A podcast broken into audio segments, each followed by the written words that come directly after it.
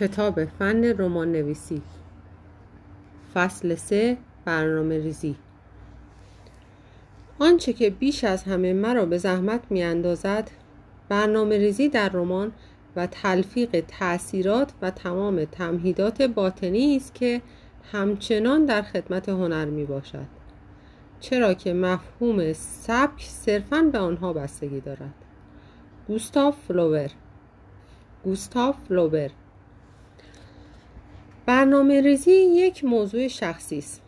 بعضی از مردم به آن کم بها می دهند و مستقیما دست به کار نوشتن می شوند بعضی دیگر پیش از شروع کتاب اصلیشان هفتاد من کاغذ صرف نوشتن برنامه ریزی می کنند پاره دیگر هم در ذهن خود به این کار می پردازند اگر شما از آن دست افرادید که بر روی کاغذ برنامه ریزی می کنند یک دفترچه یادداشت کلاسوری می تواند برایتان مفید واقع شود. چه بسا که تاکنون نظرتان را در مورد مضمون رمان نام یک شخصیت یک صحنه احتمالی و یا عنوان کتاب بر روی کاغذی بر روی کاغذ یادداشت کرده باشید. شما همچنین به تعدادی مداد و کاغذ چرک نویس نیاز دارید که در نقاط مختلف خانه قرار دهید. تا هر کجا و هر زمان که ایده و عبارتی به ذهنتان خطور کرد بتوانید بر روی کاغذ ثبت کنید. شاید فکر کنید که نیازی به چنین کاری نیست و این عبارت و ایده ها در ذهنتان خواهند ماند. اما باید توجه داشت که آنها بعد از مدت کوتاهی از خاطرتان پاک شده و به دست فراموشی سپرده خواهند شد. وجود یک دفترچه و یک چراغ قوه در کنار تخت خواب من یک امر ضروری است. من از آن جمله افرادی هستم که, مس... که به مسئله نیمه هوشیاری اعتقادی پابرجا دارند. چنانچه درست پیش از خواب ذهنم را بر روی مسئله متمرکز کنم اغلب متوجه می شوم که آن مسئله در طول شب برایم حل شده است. اگر در آن ساعت از شب قطعه کاغذی برای خرشنگ قورباغه نویسی آن ایده های جدید خواب آلوده در دسترسم نباشد مطمئنا فردای آن روز تمام آنچه به ذهنم خطور کرده بود به دست فراموشی سپرده می شود و اثری از آن در ذهنم باقی نمی ماند. هر کس منبع الهام خاص خود را دارد اما به نظر من اتکا به ذهن برای حفظ و ثبت ایده ها امری عبس و بیهوده است. در چنین مواردی یک ضبط صوت می تواند بسیار مفید باشد. اما شاید برای یادداشت برداری شتاب زده از یک نکته حیاتی که به ذهن خطور کرده است هیچ چیزی نتواند جای یک پاکتنامه قدیمی و یک مداد کوچک را بگیرد. برای شخص من این شخصیت های رمان هستند که بیشترین فضای کاغذ یادداشت های مقدماتیم را اشغال می کنند. مثلا دوران ناخونهایش را می جود. چارلز از گربه متنفر است. آیلین نمی تواند در مقابل وسواس خریدن یک دستبند مقاومت کند. شخصیت اصلی خودتان را انتخاب کنید. اولین کار این است که نام مناسبی برای او بیابید. ممکن است تا زمانی که نام او انتخاب شده رضایت کاملتان را جلب نکرده است. شروع شروع رمان هم برایتان مشکل باشد. برای این امر کتاب راهنمای تلفن می تواند کمک خوبی به حساب بیاید. هرچند که تا حصول نام مناسب شما مجبور خواهید شد آن نام ها, آن نام ها را بارها تغییر دهید و یا جابجا نمایید. اگر بتوانید بدون استفاده از این وسایل ساختگی نام مناسبی پیدا کنید چه بهتر؟ در اینجا باید یادآوری کنم که نباید از ارزش القاب خودمانی افراد قافل بود. ما همه در زندگی روزمره از آنها برای نامیدن دوستان و نزدیکانمان زیاد استفاده می‌کنیم و به کارگیری آنها در داستان نیز گرما و اصالت خاصی به رمان میبخشد.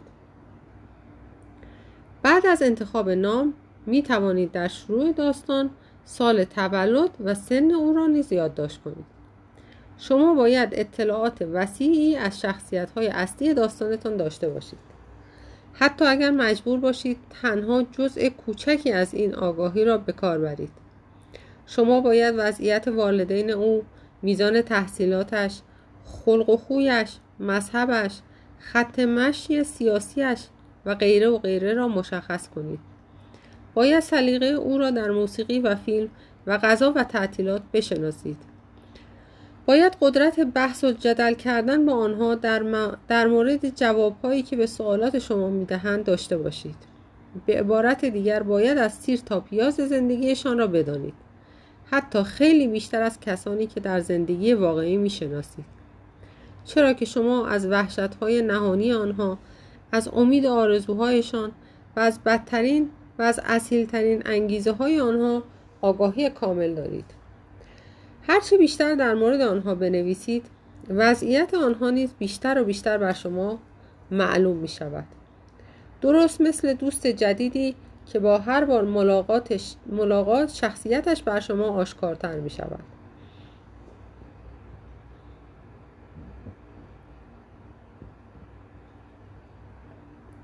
بعضی اوقات آنها با رفتارهای غیر قابل پیش بینیشان مثل آدم های واقعی شما را به تعجب می اندازند. وقتی که مردم تحت فشار قرار می گیرند طبیعت واقعی خودشان را لو می دهند. ظاهرا آنها که قوی هستند ضعفهایشان را برملا می سازند و بالعکس شخصیت های داستان شما چگونه از خودشان عکس العمل نشان می دهد؟ اگر آنها به سمت عشق، تنفر، وحشت، جاه طلبی، یس و غیره و غیره کشیده شدند. برخوردشان چگونه خواهد بود؟ و چه خواهند گفت؟ در دفتر یادداشتتان می توانید از ایده هایتان راجع به محل های واقعی و خیالی که برای رمانتان در نظر گرفته اید نیز بنویسید. یک اطلس قدیمی که نقشه جاده ها در آن چاپ شده باشد می تواند مثمر ثمر باشد. زیرا یک چنین نقشه نه تنها می تواند محل ملاقات ها و قرار و مدارها را تعیین کند بلکه برای یافتن نام مکان ها نیز کمک خوبی برایتان خواهد بود. شما همچنین می توانید در دفتر یادداشتتان طرح روستاهای خیالی خانه ها و اتاق ها و شخصیت ها و هر چیز دیگری را که در واقع به روشنتر شدن جزئیات رمانتان کمک می کند ترسیم کنید. یکی از جنبه های برنامه ریزی دوره زمانی کتاب می باشد آیا داستان در برگیرنده مدت زمانی برابر یک هفته یک سال ده سال و یا یک عمر است؟ لازم است که با دقت هرچه تمامتر روی تاریخ ها سن شخصیت ها و هر حادثه عمده دیگری که ممکن است داستانتان را تحت تاثیر قرار دهد تعمق و تعمل نمایید. اگر رمان شما در برگیرنده دوره جنگ جهانی دوم است یک بیدقتی می تواند مسئله ساز شود. برای مثال شما نمی توانید یک مرد انگلیسی 28 ساله سالم و نیرومند را که در سال 1943 به کار, به کار کاشتن نخود سبز در مزرعه مشغول است خلق کنید. احتمال دارد که شما وقایع, وقایع دراماتیک گوناگونی را با همان حالتی که به ذهنتان خطور می کند یادداشت نمایید. یک دیالوگ نصف نیوه توصیف مردم یا مکانها. ایده هایی راجع به شخصیت های جدید و غیره و غیره. یادداشت های اولیه خود را بنویسید و آنگاه آنها را در فرصت مناسب و با فراغ بال مرتب کنید. الهامات و ادراکات ناگهانی که در ذهن جرقه می‌زنند از ارزش بسیاری برخوردارند. تنها خدا می‌داند که این الهامات از کجا ریشه می‌گیرند. اما به عقیده من ما باید با دیده احترام و قدردانی و مسرت با آنها برخورد کنیم. بدون آنها هیچ رمان با ارزشی به رشته تحریر در نخواهد آمد. همیشه دفتر یادداشتتان را در دسترس قرار دهید. این عمل سبب می شود که شما در هنگام خمودی و افسردگی مجددا شوق نوشتن پیدا کنید و هوس قلم و کاغذ به سرتان بزند. طول یک رمان طول یک رمان مستقیم می تواند چیزی حدود 60 هزار تا 100 هزار کلمه باشد. اما 70 هزار 80 هزار کلمه میزان مناسبی است به هر صورت خود داستان همچنان که پیش می رود و توسعه می یابد خود به خود اندازش را به دست می آورد اندازه هر فصلی به اندازه خود رمان بستگی دارد. در این مورد قاعده خاصی وجود ندارد. اگر فصل ها اندازه های نابرابری داشته باشند بین آنها تا حدودی تعادل برقرار کنید. فیلمسل نباید یک فصل چهار هزار کلمه نباید یک فصل چهار هزار کلمه و فصل دیگر از آن هزار کلمه و بقیه فصول دو هزار کلمه تشکیل شده باشد. فصل ها را همچون شرابه ها و ریشه های یک فرش با هم برابر کنید. چه بسا آنها دارای اندازه های گوناگونی باشند اما هیچ کدام نباید با دیگری ناهماهنگ و ناهمگون باشد. یک قاعده کلی می‌گوید که بهترین راه داشتن سی فصل و هر فصل در حدود 2500 کلمه است. شما می توانید هر فصل را با استفاده از فاصله گذاری دو برابر به چند بخش تقسیم کنید. اما از گذاشتن علامت ستاره برای تقسیم بندی یک فصل خودداری کنید. گذاشتن این علامت برای دو بخش کردن یک فصل ممکن است به رمان شما جلوه نسبتا کهنه و قدیمی ببخشد. شاید شما تصمیم بگیرید که در رمانی که می نویسید به طور کلی از فصل بندی استفاده نکنید. اما من, اما من چنین پیشنهادی به شما نمی کنم حداقل در اولین رمانتان در سال 1954 در نشست سالانه مدرسه تابستانی نویسندگان در سوانویک در دربیشایر جایی که وینستون کلوز وینستون کلوز فقید در زمینه رمان و رمان نویسی سخنرانی می‌کرد شرکت کرده بودم. بعد از اتمام سخنرانی از او سوالی پرسیدم. سوالی که ممکن است ذهن شما را در همین لحظه به خود مشغول کرده باشد. گفتم من می‌خواهم نوشتن رومانی را آغاز کنم اما همه چیز در ذهنم آشفته و به هم ریخته است. چگونه باید به آنها نظم بدهم؟ پاسخ او برای من بسیار گرانبها و ارزشمند بود. او به من توصیه کرد که سی ورق امتحانی بردارم و در سمت راست بالای صفحات آنها از یک تا سی بنویسم و در صفحه یک نکاتی راجع به شروع داستان یادداشت کنم. در صفحه سیوم نظرم را در مورد پایان داستان قید کنم و در صفحات بعد نیز که در ابتدا می تواند از چند صفحه تجاوز نکند به رویدادهای مهم داستان اختصاص دهم. پس از سالها تشویش و دودلی این توصیه باعث شد که من تمام توجهم را ابتدا بر روی شروع رمان و سپس بر روی نقطه اوج آن متمرکز سازم.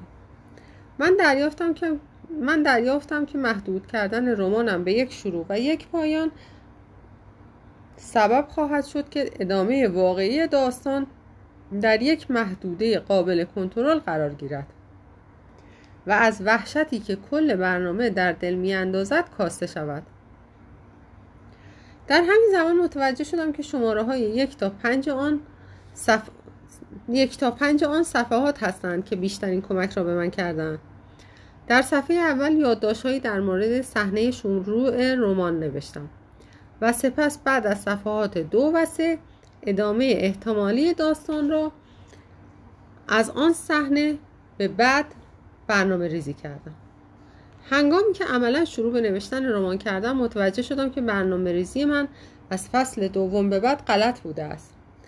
من به فصل دیگری برای استحکام بخشیدن فصل اول نیاز داشتم. این بدان معنا بود که فصل دوم برنامه ریزی شده من در واقع به فصل سوم و فصل سوم نیز به فصل چهارم تبدیل شده بودند. عمل یادداشت برداری بر روی کاغذهای امتحانی به شما کمک خواهد کرد تا مسیر داستان را دریابید و با استفاده از آنها تا زمانی که داستان از استحکام برخوردار می شود به جلو هدایت شوید. سیزده سال پس از گفتگویم با وینستون کلوز به مدرسه تابستانی نویسندگان دعوت شدم و در زمینه فن رمان نویسی سخنرانی کردم. و, روش یک تاسی و روش یک تاسی صفحه او را به دیگران منتقل کردم. این روش کمک قابل ملاحظه برای نویسندگان مستعد بوده است. تعدادی از آنها به من گفتند که این روش در واقع شروع حرکت آنها برای نگاه، نگاشتن کتاب های مقبولی که از آن تاریخ به بعد به رشته تحریر درآوردهاند بوده است. سعی کنید پایه یک ستون قوی برای کتابتان پیریزی کنید و به سمت یک اوج قدرتمند قدم بردارید. اما در صورت درخواست شخصیت هایتان همیشه آماده تغییرات در, در برنامه ریزیتان باشید. اصلا مهم نیست اگر در حال نوشتن رمان تمام برنامه و طرحهایتان دست، دستخوش تغییرات شوند. در واقع باید این تغییرات صورت بپذیرد. رفتار مردم با شخصیتشان تناسب مستقیم دارد. و شما تا کاراکترهایتان را به خوبی نشناسید نمی توانید با قاطعیت در مورد رفتار و اعمال آنها برنامه ریزی کنید. نقطه اوج یا بزنگاه کتابتان ممکن است نسبت به چیزی که در ابتدا پیش بینی کرده بودید متفاوت تر از آب درآید.